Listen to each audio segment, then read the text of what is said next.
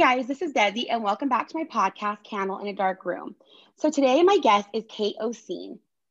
Kate is a mom of two, wife, and a passionate digital creator, and an advocate for human trafficking, using her platform to educate and amplify preventative information to bring awareness to human trafficking. In business, she empowers small businesses and brands with the knowledge in digital marketing to leverage their skills to create a strategy to help their business excel. Welcome, Kate, to my podcast. Thank you so much for having me. I'm so excited. Of course. I'm so excited to finally have you on. I feel like we've been trying to plan this for a minute, and I'm excited that we finally were able to. Totally. Again, like Kate's, you know, like in the introduction, Kate is a huge advocate for human trafficking. I have been following your page for a while, and she has a pretty big following of people because she's very informative and goes into the straight up facts and no sugarcoating. And I love that because that's how I am as well. And so she talks a lot about, you know, how social media doesn't help with, you know, anything like this, doesn't help bring attention or awareness to Uh, trafficking, to child abuse, to any of the important topics, because again, Twitter, Instagram, Facebook, all of those don't bring any awareness to this type of stuff. If anything, they block it, and that's where the problem is. So Kate, let's start by having you kind of just tell us, first of all, how you grew up and kind of just like your background personally, and then from there, well, uh, I would love to just know how you got involved in this. Awesome. Um, yeah, so I actually grew up um, in a small town. I'm from Canada, by the way. Um, and I grew up in a small town. I lived quite a sheltered life.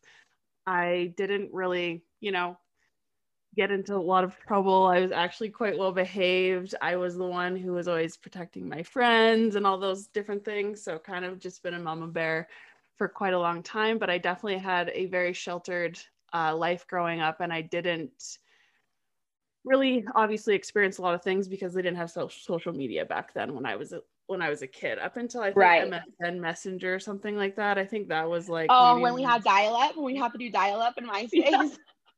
I was actually talking about the other day. I was like, remember we'd get so excited and I'd be like, Mom, everyone get off. I'm going to get on MySpace, and like have to dial up the tone. And oh my gosh, I feel like we're totally. Old, but yeah. So we did, I didn't have too much access to the internet. My my parents were pretty good at just, you know, knowing my whereabouts, what I was up to, having those different types of open conversations, uh, protecting me. So yeah, I had a, a fairly normal um, upbringing until I was around sixteen, seventeen. I actually met my now husband, and um, we ended up uh, living together when we were seventeen, doing that whole thing. Yeah. Um, and then we had kids quite early. I had my first when I was twenty. So I found out I was pregnant when I was nineteen. Um, so yeah, it was yeah, definitely, so yeah. definitely a ride, but I feel like it's actually probably it is why I'm where I am today. So yeah, it was yeah, definitely a, a pretty normal upbringing, but I became a young mom, mom and it's definitely taught me a lot. Um, and so I actually, to get into kind of why I am where I am today, I used to own a children's apparel company. So we focused a lot on ethical clothing and providing okay. uh, fair trade to people who were making the clothing. So always quite knowledgeable within fair trade and, and labor and those sorts of things. Um, and then I got out of that, and my background is in digital marketing, like you said. So um, I, I empower small businesses to learn how to grow their businesses and just give them to tools, give them the tools to help them create a strategy around that. Um, and I actually, the reason why I do what I do right now is because I applied for a job, and it was for an organization within my city that uh, works with clients um, who have, who have escaped or exited human trafficking or the sex trade. Um, and so I worked for them for a short amount of time, uh, just doing their social media and stuff like that. And for me, I was like, I don't see a lot of pages or platforms on social media that are raising much awareness about this, or that mm-hmm. I could find at the beginning. Um, and I know obviously within Canada, it's a lot less, um, statistically on those, on that scale, less in Canada than it would be in the United States. Mm-hmm. Um, But yeah, I just definitely found a hard time, like finding proper information or even a page or an outlet that was spreading this sort of information, because I didn't know a lot of what I knew until I started working for this organization where I okay. you know, had to do the courses and you have to like learn the different language that you should be using on these platforms. Right. Um, and so, yeah. And then I was like, you know what? Like, this is a disaster. Like, this is terrible what is happening and not many people are talking about it. So, you know what? I'm just going to use my platform. At that time I had my, my Instagram, I had a decent following then. So I thought, you know, maybe I need to start telling people what's going on. And then it sort of went into the prevention in terms of like telling parents and online safety and those sorts of things. Um, and yeah, since that started, I now work for an organization within my city. Um, I work with a few different survivors, just um, helping them with their um, social media and stuff like that. So yeah, that's okay. kind of where I am now. So with your organ- with the organization you work for now, um, what exactly do you do for them? So I strictly just do their digital marketing. So I, oh, build, okay. I build courses and then I also manage their social media um, and just help them in terms like LinkedIn, those sorts of things, getting investors, those sorts of things. That's kind of um, my gig. So yeah, it's, oh, okay. it's nice I love that. Be, it's nice to be using my skill for something that is like actually helping something. So yeah, I love that. I, I shoot, I need you. Um, it's, this is hard. It's hard to figure all this out. Like I am literally winging it every day, but I mean, I feel like I've gone pretty far, you know, considering I had no idea what I was doing at the beginning. Um, totally. But yeah, I love the, like I said, I love the attention that you bring. You know, I'm constantly talking about these important topics, you know, being a child sexual abuse survivor myself. I, that's why I wanted to start Candle in a Dark Room because, you know, there was organizations like Rain and a few things like that. But originally when I started doing this, you know, a couple of years ago, I didn't see a lot of like survivors talking about it, a lot of people bringing awareness to this. And so I started, you know, with the podcast, but then from there I wanted to grow into an organization and that's how, you know, we got to where we are now. Um, and then I came across your stuff and you're very passionate about what you talk about because obviously it's an important issue. And I wish, you know, everybody was as passionate as you were about it. And then we probably wouldn't be in this predicament. Um, yeah. But why don't you talk to us about like, what are the things that you are really bringing awareness to and why you bring awareness to those things? Okay. So I feel like there's so many things. I kind of call it like this umbrella, right? Because there's so many factors to what kind of feeds the beast or perpetuates the problem. And obviously, okay. just even within this pandemic, we've seen a huge influx of mm-hmm. uh, grooming and coercion and all these different things online, not so much right. in person, right? Right. Um, so I like to sort of talk about all the different um, avenues of kind of what happened. So I personally, in my own opinion, not a lot of people agree with me. I feel that pornography has a lot to do with, um, yeah. you know, perpetuating the problem and violence within women. And and so I actually want to bring attention to that because so I actually have gotten into it a couple times with a couple people about this issue because I am one hundred percent agree with you on this. I think porn pornography has everything to do with, I mean, I'm sorry, a child perpetrator, every single child perpetrator has had an addi- some type of addiction to porn. I mean, you can you can talk to all of them. You can go to prison and talk to them, and they will all tell you. None of them, not one person is going to tell you, I didn't watch porn. I didn't get into that stuff. Even if it's not child porn, it's still pornography. It's, you know, mm-hmm. and then it obviously, you know, different people escalate to the child pornography. Um, but I know, for instance, you know, my my stepfather, he's the one who was my abuser, my old stepfather. Um, he was my abuser, and he had a huge addiction to pornography. And I remember that very distinctively before my abuse started, kind of like walking out of my room and seeing that he was like watch looking at that. And I remember being so surprised because I had never seen anybody do that. So for me, it was really hard to understand like what was going on. But then as my abuse started, I would notice he would do that more often. And then it kind of became a part of my abuse as well. And then mm-hmm. it, you know, escalated. And then my, the recent situation of when he got caught, um, I'm, I think, you know, about that situation last year when he got caught with the child pornography. But again, it originally started with regular pornography. He wasn't into the child pornography. And then now he's in f- full on, you know, pubescent child pornography, which is insane to me. So I've gotten into it a couple times with people because they're like, I don't think porn has anything to do with it. That could be something intimate between you and your partner and this and that. And I think that pornography is just such a huge issue. And especially nowadays, because it's everywhere. It's literally everywhere, you know, and that's the sad part, is it's so becoming so normalized, because it's, I mean, you walk down the street in Vegas or anything else and you're getting handed cards of, you know, naked women. Thank you for bringing awareness to that, because I think, like you said, a lot of people don't agree with that. A lot of people don't see how that connects. Right. So how did you like start getting involved with that? Um, so for me, I've actually never, ever consumed pornography ever in my life. Um, okay. And so I think I, I had been sort of in situations like as a kid, if I was like over at a friend's house or something and there's a bunch of boys there, they'd be talking about it or whatever, and I'd be like, mm. that's gross, like I just like yeah wasn't into that. Um but when I started um really looking into um obviously within the porn industry, a lot of these people are trafficked. Like you can't really tell. People are like, well, how do you know? And, I, and I'm like, exactly. How do you know if that woman wasn't coerced? Okay, maybe she showed up on set and she had an idea of what was going to be happening in the scenes. And then they added things on or said, okay, well, we're actually going to do this now. And it escalates. And they can start off doing like ethical porn, as they like to call it. And then mm-hmm. it kind of segues into more extreme things, like you said. But um, just... looking at the numbers, statistics, uh, looking at how a lot of um, victims uh, would say, you know, I was groomed by pornography yeah, before absolutely. I was actually trafficked, or um, before I was abused. So, or during, um, or that yeah. is how I was trafficked. So I definitely started to look into that. And I've, I've read a few studies, and one study that I actually read also is that um, there's a man who works with um, men who have abused other children.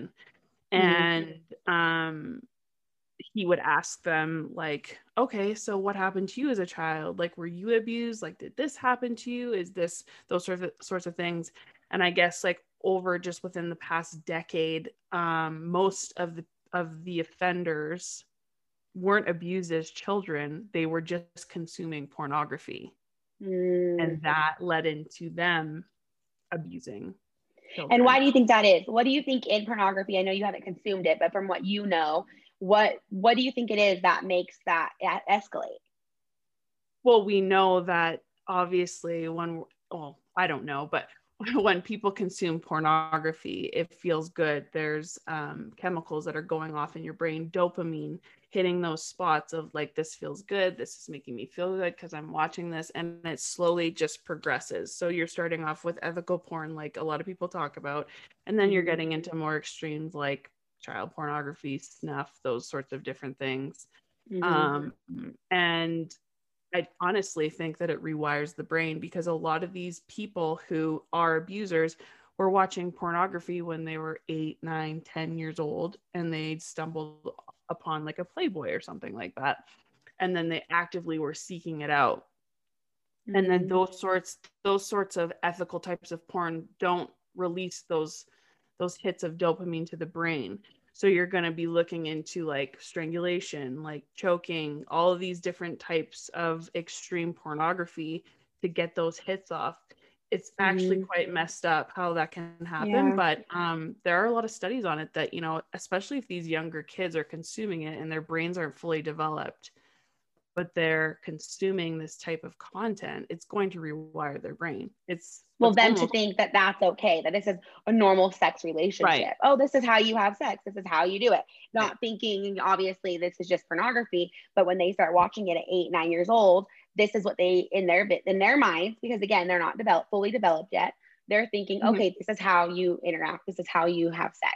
And so then it progresses as they get older. When they actually do finally have sex, they think it's okay to pull hair. They think it's okay to choke. They think it's okay to do those things, because yeah. what else, how else are they supposed to know that that's not okay? Right. Because that's what they've seen right. for, for years. Yeah.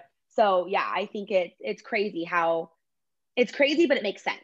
It's crazy, but it makes sense yeah. that why they would think that. And so that's why, like you said, pornography is such a huge issue with our youth right now, and not, you know, especially because it's everywhere. And even if it's not pornography, you know, full on vagina, penises, things like that, but they're doing other things. Like, I mean, it's still so inappropriate just because they're wearing a, a bikini that hides their hole. Basically, that's it. That's all it's yeah. covering. I don't think it's that's enough. Like, you could still see everything. Like, I think it's so funny. It's like, well, you can't see anything. No, you literally just can't see the holes. That's it. That's all you can't see. So yeah, it's, it's just so funny because like, I kind of go back to like, yeah, they have all these preventative measures for kids. Like, you can't drive a car by yourself until you're sixteen yeah. years old, or you can't consume alcohol, like depending where you live, eighteen or twenty-one. Like, we have all these measures put in place for all of these things, but not right. pornography. And yes. if pornography is making men go out and rape and kill women, you know, like obviously there should Trying be those to- things set in place, especially these websites like Pornhub, for example. Yeah. Um, what? Like it's, yeah, it's, it's a whole, well, that's recently come out that a bunch of that is trafficked victims. Oh yeah. That's on yeah, Pornhub. Sure. And yeah, that's come so out many recently. Of them. Yeah. Well, and I think that also too, a lot of people try to replay.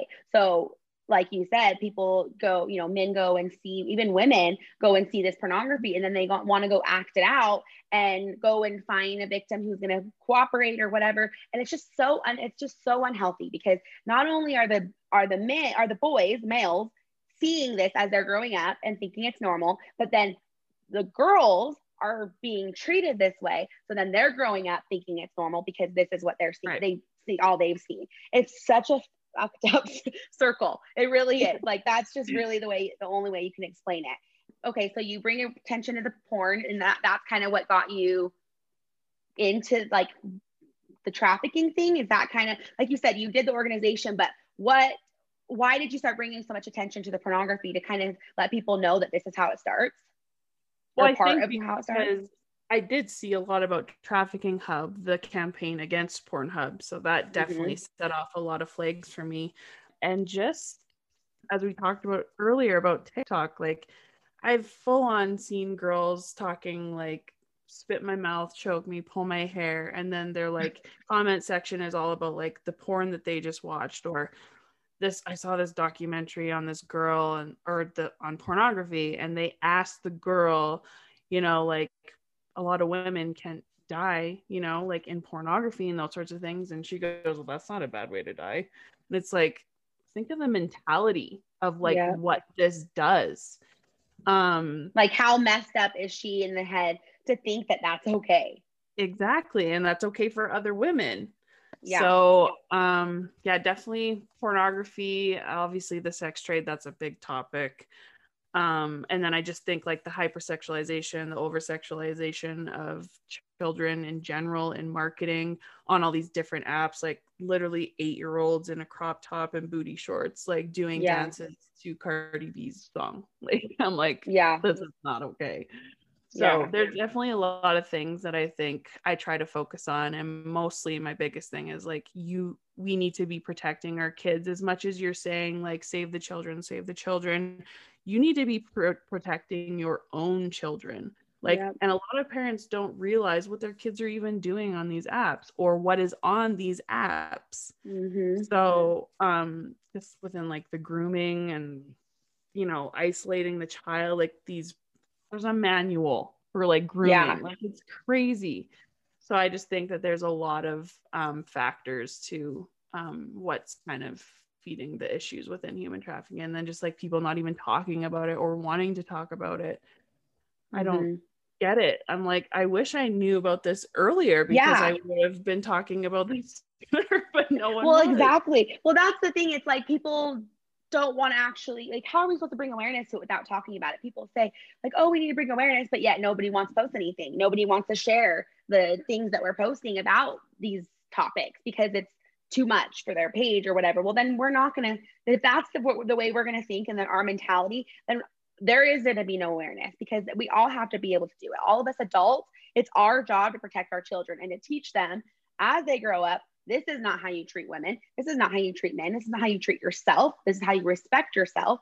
And those are the type of things that we need to be teaching our children. You know, I'm very vocal about my, you know, to my daughter about not letting boys like yell at her and talk to her and disrespect her and push her and, you know, things like that. And she's in kindergarten. And so to her, you know, little boy pushed me in school. Like, you let him know, like, hey, that's not respectful. Don't push me. Don't put your hands on me.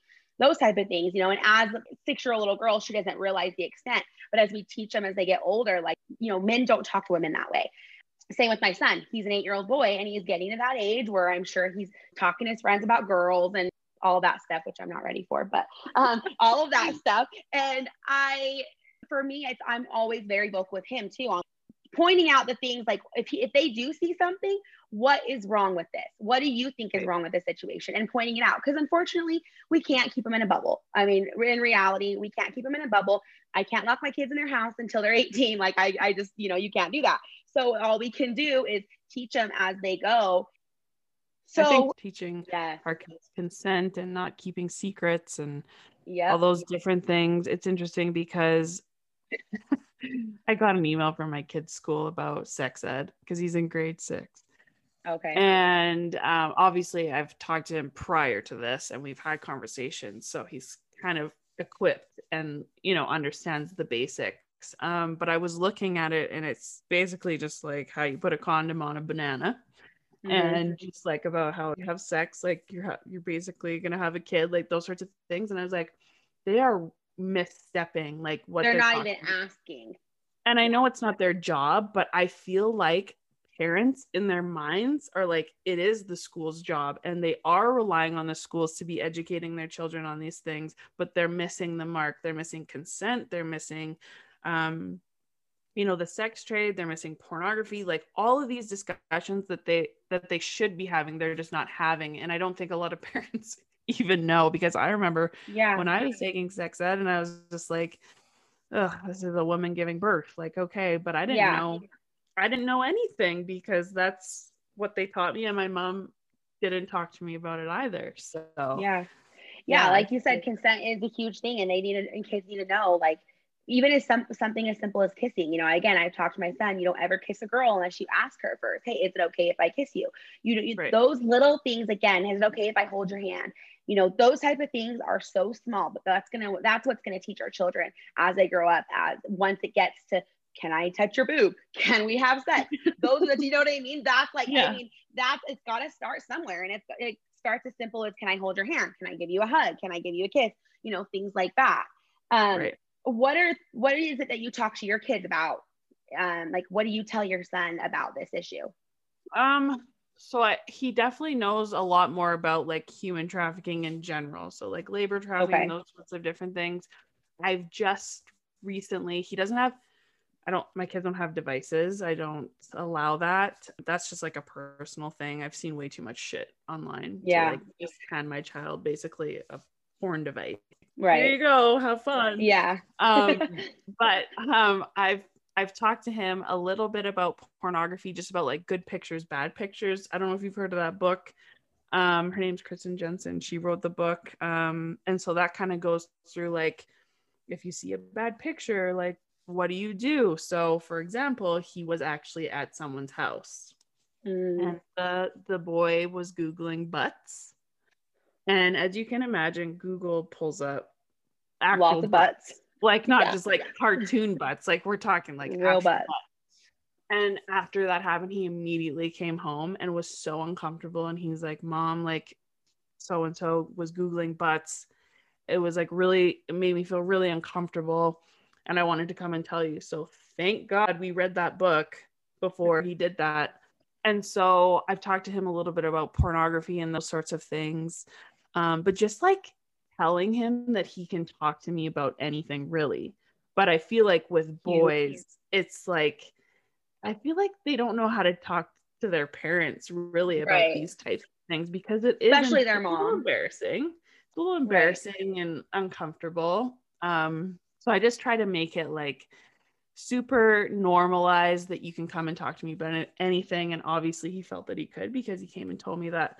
And so I just, obviously that happened at someone else's house. That didn't even happen under my roof.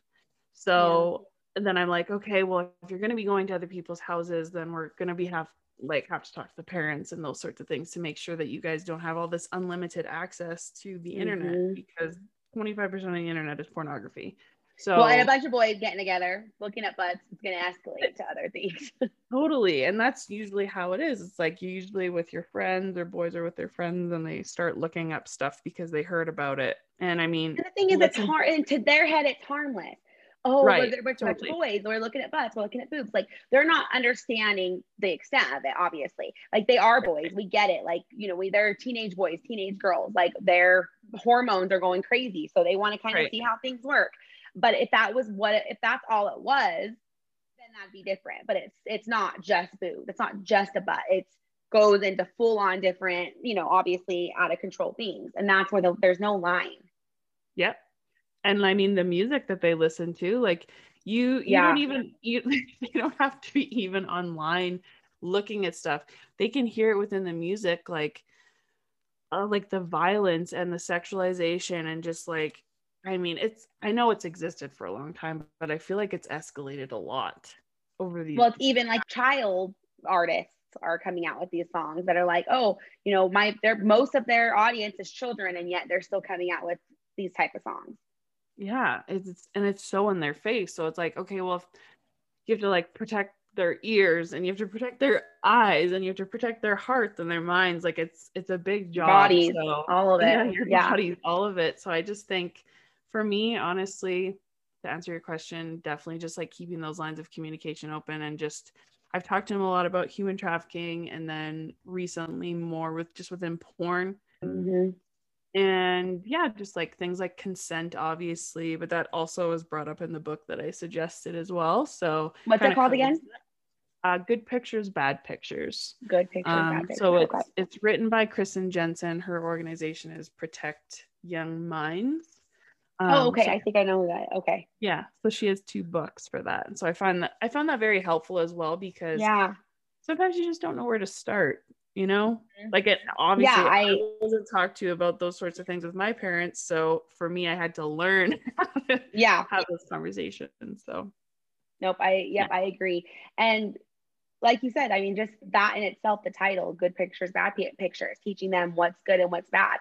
Uh, again, we can't be with them twenty-four seven. So how, give us some ideas on like how ways that you protect your children. Cause you said you don't give them devices, mm-hmm. but other than that, I mean, they still watch T V, I assume. Yeah. Like television. They're kind of a little bit like my eldest is definitely kind of outgrowing that. He's more just like watching sports stuff or like outside. Um, so those sorts of things, but yeah, I don't know. I mean, I don't know, just communication. I don't allow them to have devices on their own. If they are, it's in a common area, so it's usually right. where I am, um so in a common area.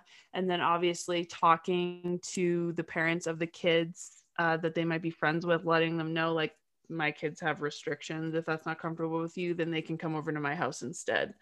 um, right Those sorts of things. And then, like I said, just talking to him about it so that he knows about, so I'm not like hiding it. I'm like telling him like, this is what happens. Like this happens online. I'm, I'm keeping you safe by not like handing you a device, because even if he wasn't actively seeking it out, it's everywhere. It's right. literally everywhere. On every single app, there's girls in bikinis with their butt cheeks spread wide open. And I'm just like, yeah. and th- there's no algorithm yeah. anymore. Like even on TikTok, like that is a whole other story. I, so yeah. At first TikTok was like, oh, this is fun. Like we're doing dances. Cause my daughter, like me and her would do, and we have a couple that we did together, and you know, she, we would do those cause she loves to dance, things like that. But as like literally within the first like couple months, I started seeing like myself seeing things, and I was like, we are deleting this app. So I don't even have it anymore, because I'm like, I don't even want, if they have my phone or they're like, you know, playing Tetris or something on my phone, I don't want them to accidentally have access to that. If you are going to have those things with your children, you know, for your children, like she said, just giving them the internet and access is, is that's where it's going to be dangerous. Making sure they have limited things to watch, making sure they have, you know, all the things are blocked, like put those things on for your kids, put codes, put, you know, all those protection things together. And I know that there are like a few different apps, like you've probably heard of Bark. Yep. And then Protect Young Eyes. That's like a different one. He has an app that he's created to protect kids. But I like, I know a mom who she had all of these, all of these protections on the app took things out of the bedroom, all these different things. And she wasn't even using an app. She was using the web browser and found like a chat room mm. and started chatting with people just through the web browser. So it wasn't even through Instagram or Facebook or, you know, how they have the like oh kid, kids chat apps. Yeah. Like, what are we doing here? Um, and so, yeah, she got through all of those different walls that her mom built to protect her from it. And wow. then obviously it escalated to the point where the man showed up outside her school and tried to pick her up from school. Oh wow. Yeah. yeah. So I mean oh, and, that's crazy. But the, the thing was was that she said that she didn't really have that conversation. It was more like she did the digital protections, but she didn't have like aware the, the, yeah the awareness or the communication protection mm. in that sense. So Yeah, yeah, and like I mean, you said, that's so where you scary. Tell them, like, hey, it's been, and again, like if my kids do, it happened, something happened to come up on their thing, they know, mom, that this just came up on my iPad, what do I do? You know, I right. go and block it, delete it, do things like that. But yeah, again, letting them know what's not okay, so that way if it happens, they're aware, oh, hey, I'm not supposed to do this. This is what my mom warned me about, you know? Yep. All right, guys, so if you follow me on Instagram, you've probably seen me wearing and repping the cutest leggings and workout gear. Well, all of that is from my ladies at Clone Apparel. The founder, Alex, was actually a guest on episode ten, Darkness Before Dawn on season one, which was about suicide prevention. Clone specializes in apparel for every booty and boob type. Plus, they have stuff for men as well. I can literally go from recording this podcast to the gym to picking up my kids and never have to worry about them moving, scrunching, or showing my booty. They are squat proof, moisture wicking, and did I mention super affordable? I'm talking nothing over forty-five dollars. Check out the Clone highlight on my Instagram page and make sure you follow them on Facebook and or Instagram at Clone Apparel. That's K L O N, and the link to their website is in the bio. Also, if you use the discount code Candle in a Dark Room, one word, you will get twenty percent off. So make sure you check them out now. You will not regret it. So, okay. So you also said that you are really involved with bringing awareness to like the sex trade. Give us a little bit more information on that and kind of what to be aware of and how to, you know, keep an eye out for things like that. This one's a hard one because sometimes I don't know, like if I overstep, right? Because I'm not, I haven't experienced the sex trade. I haven't been okay. a victim to the sex trade. So I really try to tiptoe around this. I feel like uh, women have been sold some sort of standard that, that it's okay to get into that life or get in, like start an OnlyFans, like those sorts of things. I Explain what exactly a sex trade is. It's o- like OnlyFans, obviously, is part one. OnlyFans, camming, like working on the strip, strip clubs, pornography, okay. those those all sort of fall under like okay. sex trade, uh, escort services, massage parlors, all those different things mm-hmm. are kind of within the sex trade. But obviously we know that a lot of women are kind of subjected to it due to poverty, or obviously a lot of women of color are subjected to the sex trade. So I feel like obviously that is a, its own beast in itself, but now mm-hmm. we're creating these women who are white, who have privilege, who are using things like OnlyFans as being in the sex trade and saying it's a safe way of being in the sex trade mm-hmm. when really it isn't safe, but I mean, you're obviously not being touched by multiple men a night, but there are a lot of, a lot of harmful effects to it because people can take the images, people can take the videos, people can ask you to do things that you might not feel comfortable doing with.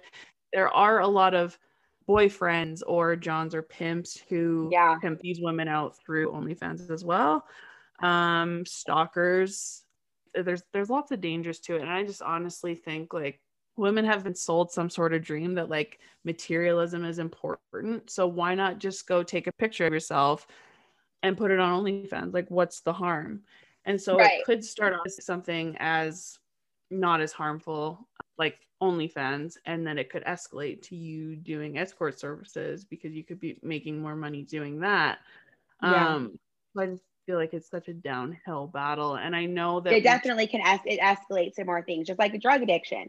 You start right. off with doing, you know, a line of cocaine, and eventually you continue to do lines of cocaine. It's not going to hit the same way anymore. You're going to start using the pipe. You're going to start, you know, and then it escalates to heroin. And then, you know, there's, there's lots of different things. And I feel like that's the same thing with pornography and the same thing with the sex trade is yep. you start off with something small and it can easily escalate. And the next thing you know, yeah, you, I mean, I, I saw that you liked this girl thing. I'm actually going to have her on the podcast um, in a couple weeks, but she was in the sex trade and she posted the other day how it's not what you see. It's all these different things and how she went in thinking it was just like a picture. And next thing you know, a year later, she was fully in the sex trade. In one right. year, she had gone from just doing pictures to, you know, to make money to completely being in the sex trade and being sold basically. And right. it escalates just so quickly. Yeah. And I mean, a lot of people are like, well, you obviously don't, you're not a true feminist if you don't support sex work as work. Mm. And it's like, okay, if you want to talk about numbers here, uh, ninety or eighty-eight percent of women in the sex trade are there by lack of choice. So mm. how can you tell me that it's a job or it's like any other work? Are women who work at Starbucks being raped and, you know, killed and abused and all these things like ten times a night, like, you know? And I feel like people don't realize though, like how bad it is. Cause I even, even some of my friends, like some of my friends, like we were, um, they were talking the other day, joking about how so-and-so did a OnlyFans and made like multi-million dollars or whatever. And they were like, oh my gosh, I should do that. You know, just joking. My, one of my friends said something like, well, it's her choice. If that's how she wants to make money, then that's her choice. Yeah, it is her choice. If that's how she wants to make money, you're right. But like you said, that's very rare. Not very many women have that option. Yeah, the right. couple that you know might have that option to do it on their own.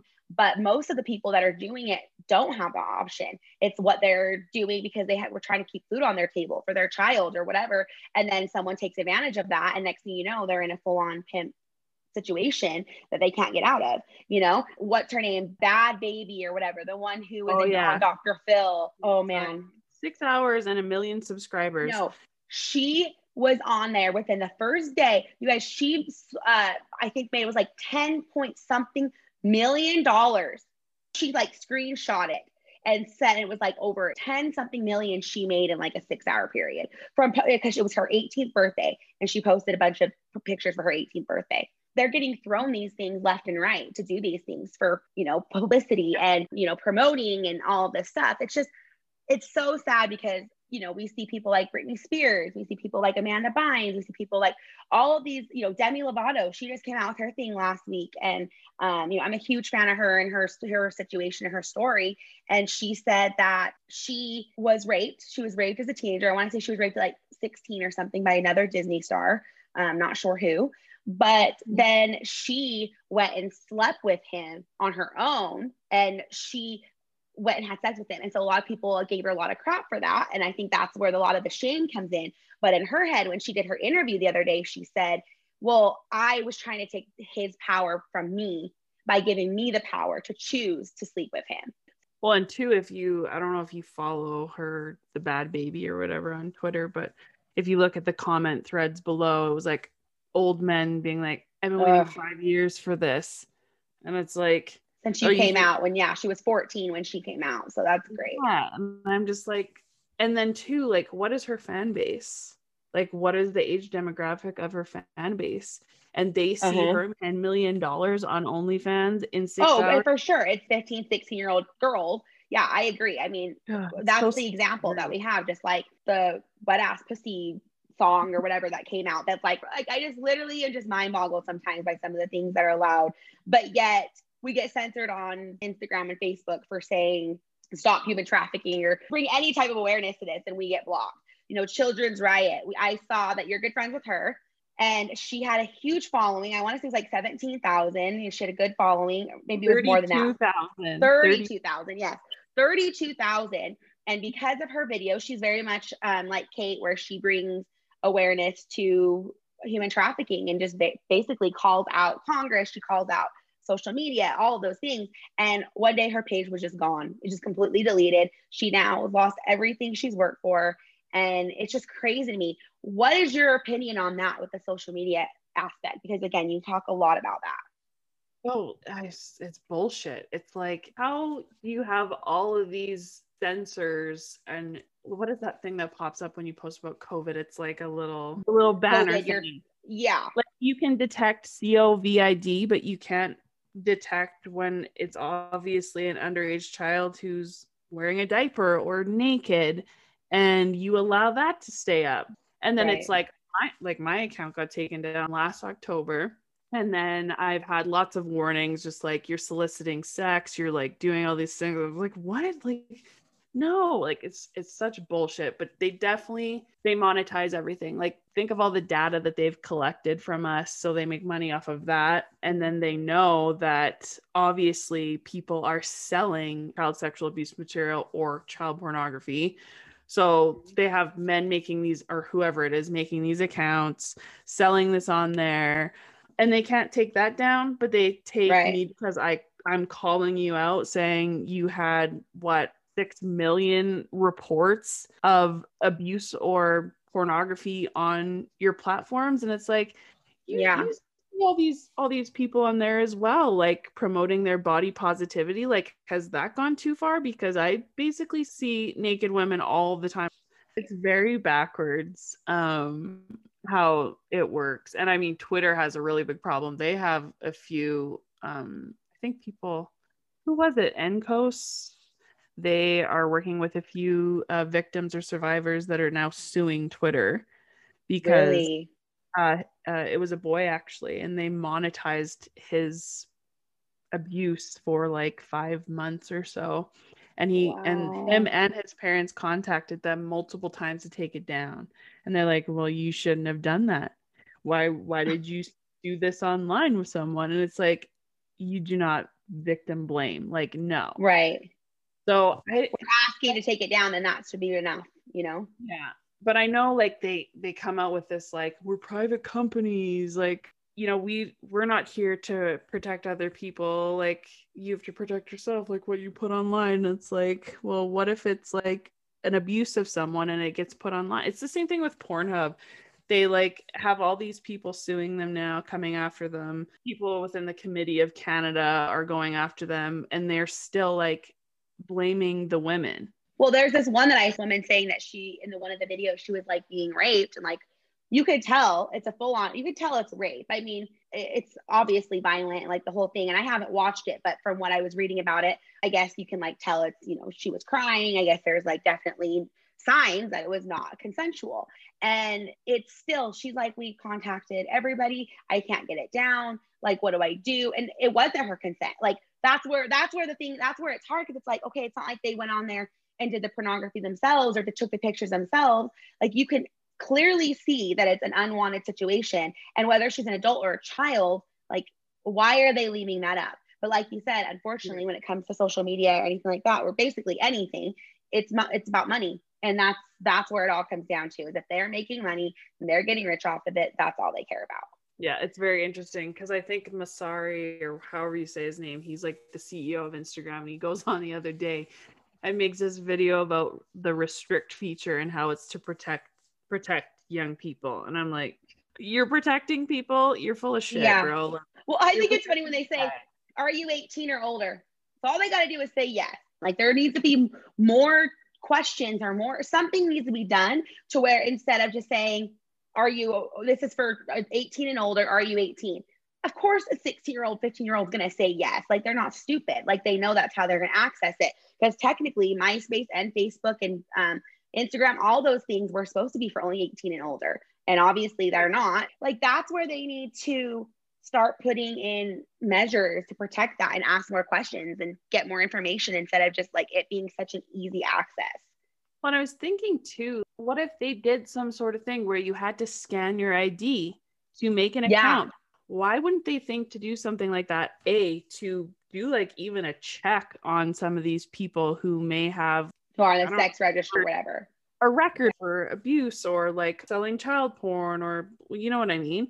So why, like, what is the harm in that? And if they're collecting all our data anyway, right, what is an I D gonna do? Exactly. You have to scan your I D to freaking get a car for Turo, to rent a car for the day, but yet you don't have to scan your I D to get on like social media. You know, it's just like, I, I think that's actually a great idea, having a scanner yeah. I D. So like you said, people can do multiple accounts and do the cyberbullying and all those things. Like that would not only help the trafficking and the sexual exploitation and all of that, but it would help the bullying and the suicide rate and all of those things that are rising because of social media. So like my, you know, my old stepfather, his parole hearing was that he wasn't allowed to be on social media, whatever. Instantly, like made a social media. That's where he got child pornography from. He was part of like that whole underground child pornography thing that got raided. And then that's where he first started getting my pictures from, got my, inf- you know, that information. And then originally figured out where I lived and got in-person pictures, but that's how it started. Where if he, again, would have had something like scanning his I D, having some type of identification that they could see, oh, he's not allowed to have, he's on the registry, he's not allowed to have any type of social media. You know what I mean? Like those yeah. are things that could be so helpful. Is this something you brought to Congress? You've brought as a bill, you've done anything like that? I haven't worked on any bills yet. I know that that's something, as you talked about Children's Riot, Sid, that's something that she has put forth. I know that in Utah, I believe they did something with um, children aren't able to see pornography based off of like uh, when they go and get a phone or something like that, and they have to put in their iCloud information, and it says mm. like they're fourteen years old. Uh, they're basically protected from seeing porn, I believe. Uh, so that oh, passed okay. a little while ago. I mean, it's something I want to work on. I just feel like I, it's something that I would I would probably need help with, just in terms of like, even get those sorts of things passed is a lot of work. Yeah. So yeah, I just feel like you have to kind of build something up first, present it, have something like, like look at Trafficking Hub and Exodus Cry, for example, like look at what they have done. They have literally built a beast to go after yeah. a beast, like those sorts of things. Um, yeah, I definitely think if, for anybody listening, if they feel like they have something to contribute, write to your M Ps, write to like your senator, like all those Congress, all those different things, um, start those conversations, um, even put the word out there, maybe on your social media, like, hey, I want to like create this bill, who mm-hmm. can help me? Or like, you know what I mean? So I think it just has yeah. to do with conversation. So I actually have a, a meeting with a senator in Congress here in Utah in a couple of weeks to pass a bill, which is going to be um, whenever a offender is released from prison, it's an automatic um, restraining order for the victim, because I found out the wrong, the obviously not the good way, um, that that's not the case, that you don't. And I always assumed when my stepfather got out of prison, he would have a no contact order, right? I just assumed that, like I was a child when he was arrested, like all of those things. And then when everything happened, I asked, I asked this question, and they were like, well, no, you, you were supposed to come in and file that and this and that. So this is happening all the time, where kids are being abused, their perpetrators are released, and then they have access to just come get them, can come buy them again, because the sixteen year old now, instead of an eight year old, didn't go and file a restraining order. Like it's things that we don't even know. So that's what I'm trying to pass in the thing. So this is something that like we could, that, you know, we could bring up, and different states can start bringing this up, because this is how we're going to get things done. This is the change. And like you, like, you know, you said, working together, coming together, building a beast against the beast, because that's the only way we're going to make a difference. And so, you know, you or I, or we, or whoever starts and tries to start doing this bill, then this is where people can step in, and they ask, you know, everyone on a regular basis asks me, asks you, how can we help? How can I bring awareness to this issue? Well, these are the type of things that you guys can do. These are the type of things that you can get involved in and help us bring attention to this, because I can't, Kate can't, Children's Riot by itself can't, like all of us can't do it by ourselves. Like we all have right. to come together and do it together, or else that, that's the only way we're going to be able to change things. Um, mm-hmm. So yeah, I just think that that's something that we definitely could somehow try to present and try to hopefully one day pass. And Children's Riot's working on it, like you said, and um, all we can do is support them. So hopefully, you know, hopefully somebody can start making a difference with these things, because that's the only way it's ever, ever going to get better. So right.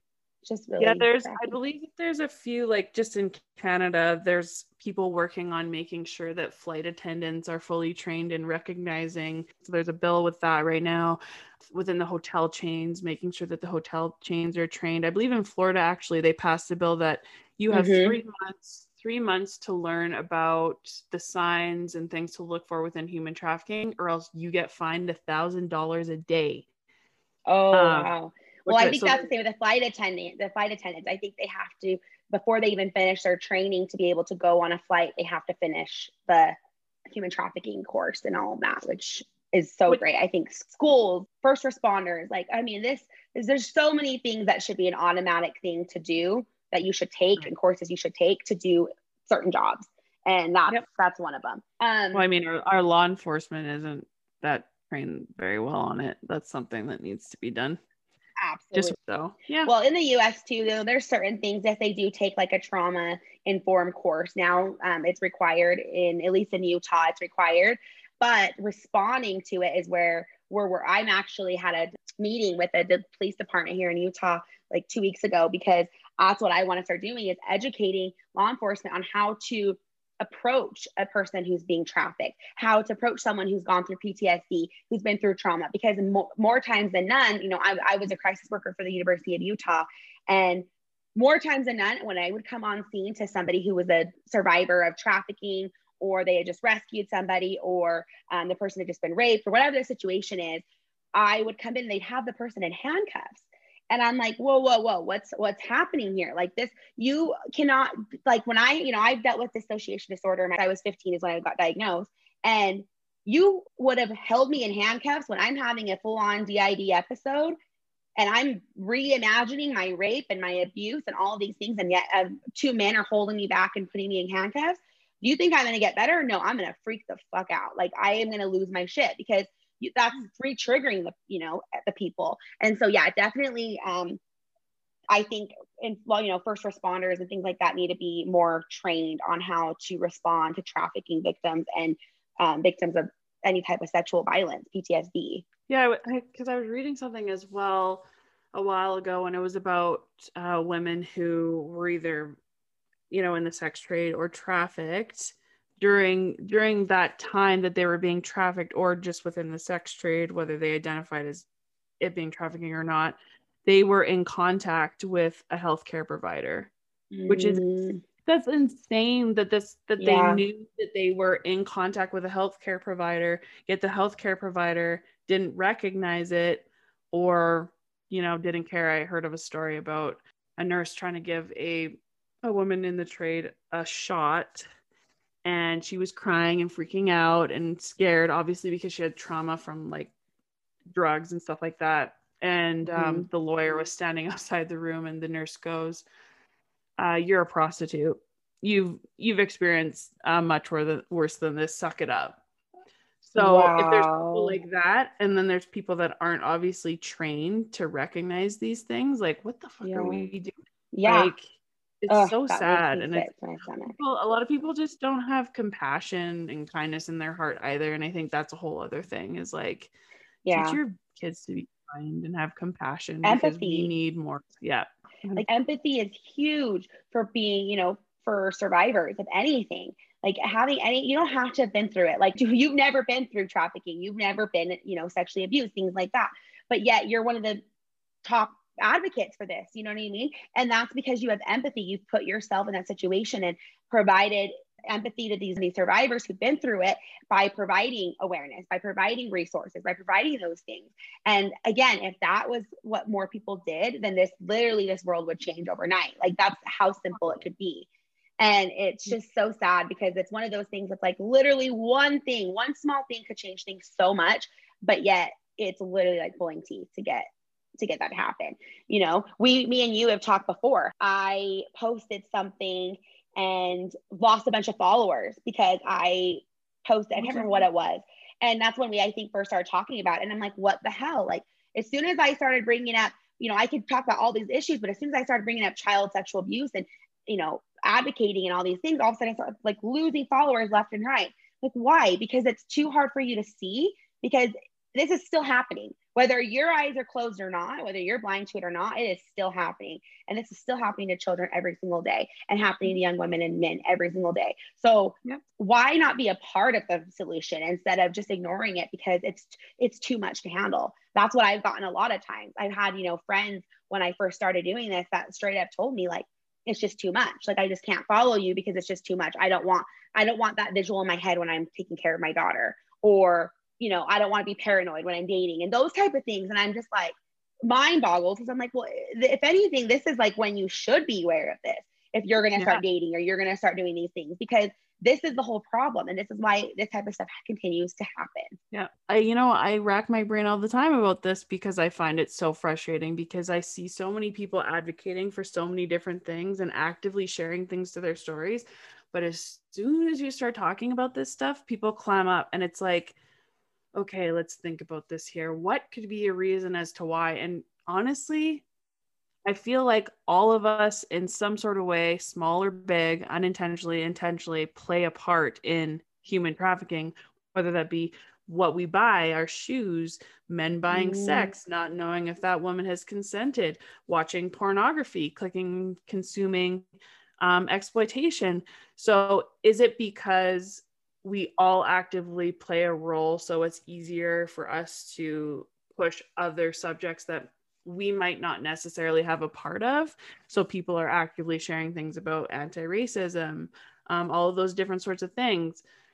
And, but because we may contribute to human trafficking, is that why we're not talking about it?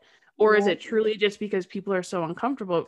Obviously it's an uncomfortable conversation, but wouldn't you rather be equipped with the tools to teach your children, protect yourself, protect others, your community, than just like, I don't see it. I don't see it going on. It's literally happening down the street. And it could be yep. happening to your kid. And I kind of bring that up too as well. And people don't like it when I'm like, so it's only going to matter if it is actively happening to your child. Yeah. You know? Yeah. I, and until they've been into the situation, it's easy to ignore until it's your child. Right. And then you would be loud. You would be yep. using your. So I yep. just try to remind people, like, prevention belongs to all of us. We all play some sort of role in this, big or small, intentionally, unintentionally. And like, why not get ahead of it instead of just mm-hmm. like situating and adding to the problem? So right. Yeah, I agree. And I feel like, like you said, you know, people share about all these other important things, but yet when it comes, you know, I see people selling a t-shirt that has, you know, a demonic symbol or something, and it gets sold out in minutes. But yet I sell, you know, selling my shirts, Be a Voice for the Voiceless. I mean, I sold most of them, but a lot of them people just ignore. Like, I didn't get like a lot of, like, it took me a while to finish selling them because I kind of had to push it. And, you know, I have more that I'm trying to get rid of right now because of April and it's Sexual Assault Awareness Month. But it's easy. I have, you know, so many people looking at it, but yet no one wants to actually put their money towards that. Nobody wants to be like, oh, well, I'm going to buy this to support this situation because, but, but no, because they're not going to wear that shirt. That shirt's too explicit. Like that, that's a weird shirt. Like, I'm not going to wear that in public. You know what I mean? And it's just so weird to me. So you'll wear a like demonic weird symbol, but you won't wear something that says Be a Voice for the Voiceless for our children. Like, I don't, that just does not comprehend with me, you know? Um, no, I get it. But, I feel yeah, like if crazy. a celebrity were to be like, start talking about it, or more of them started talking about it, then maybe people will talk about it. People almost need a cue, like, all right. Yeah, time is now. Now you can start yeah. talking about it because the news said it or your favorite celebrity said it. And it's like, why does it take that? Why, yeah. why does it have to be someone who you worship and praise or a politician? And it's just like, people don't do a lot of critical thinking. They, they're yeah. led by other people's um, influence. So absolutely. Yeah. So I don't know, everyone listening to this, like, this is the type of thing that we need everyone to really put their forth the effort and start bringing awareness to, and sharing these posts that are about sexual assault awareness, and sharing these, you know, um, all this information that has to do with trafficking and chi- child abuse. You know, I posted this whole thing the other day, like, there's not an actual Child Abuse Awareness Day. And there's, you know, there's Sexual Assault Awareness Day, there's um, abuse, preventive, preventive abuse or something. Yeah. Prevention Day, those types of things. But why is there day dog day to praise your dog or whatever it is that they have, like all these weird days, or, you know what I mean? And like all these weird days that we celebrate throughout the year, taco day, you know, all of these weird things, but yet yeah. there's not a day to bring awareness to child abuse. Like how the hell is that even, that doesn't make, make sense to me. Like child sexual abuse is one of the top things that is happening every single day. I mean, trafficking is, is very busy. It's constantly going on as well, but so is child abuse. So why is child abuse not as talked about as much? And I feel like since the pandemic, you know, trafficking has become a huge thing. People are really on board right now because it's the thing to do and, you know, whatever, because I think because people are home and getting more educated on it or whatever. But mm-hmm. again, it's like child abuse and these type of things, people aren't realizing that a lot of child abuse is a part of trafficking. It does, it goes and it co- coincides together. And, yep. you know, the, even with my abuse, yeah, I wasn't abused, I wasn't sold to other people, but I had a, um, a, a excuse me, a um, news reporter straight up asked me when I, my whole thing came out with my stepdad about how he was doing the pornography and all that. Um, it ended up on the news. They ended up contacting me and I was on there. And when I went in there for the first time, somebody asked me, he said, do you think you were a sex slave? I've never had anybody ask me that question before. But for the first time in my head, I had to actually think that and process that. And I was like, holy shit. Like, yeah, like I, I was, I was, it was not my choice. It was his beck and call, where he wanted at, you know, when, where, how, whatever the situation was, I had to do what he said or else there'd be punishment. And it's like, it all go, it all goes together. And I just, it, it's frustrating for me because I just feel like, why isn't this more of an important issue for people? Like, why isn't right. it, why doesn't it have a special day for everybody and, you know, around the world day to sell it, to bring awareness to this issue? So it's really hard for me sometimes. Sometimes I have to like bite my tongue because I'm like, you are so vocal about this, but yet I see you see my posts, I see you do this thing, but yet you're not, you don't share, comment, or do anything with this. You know what I mean? You just completely ignore the situation. So well, again, if, if it's happening to one in ten children in this world.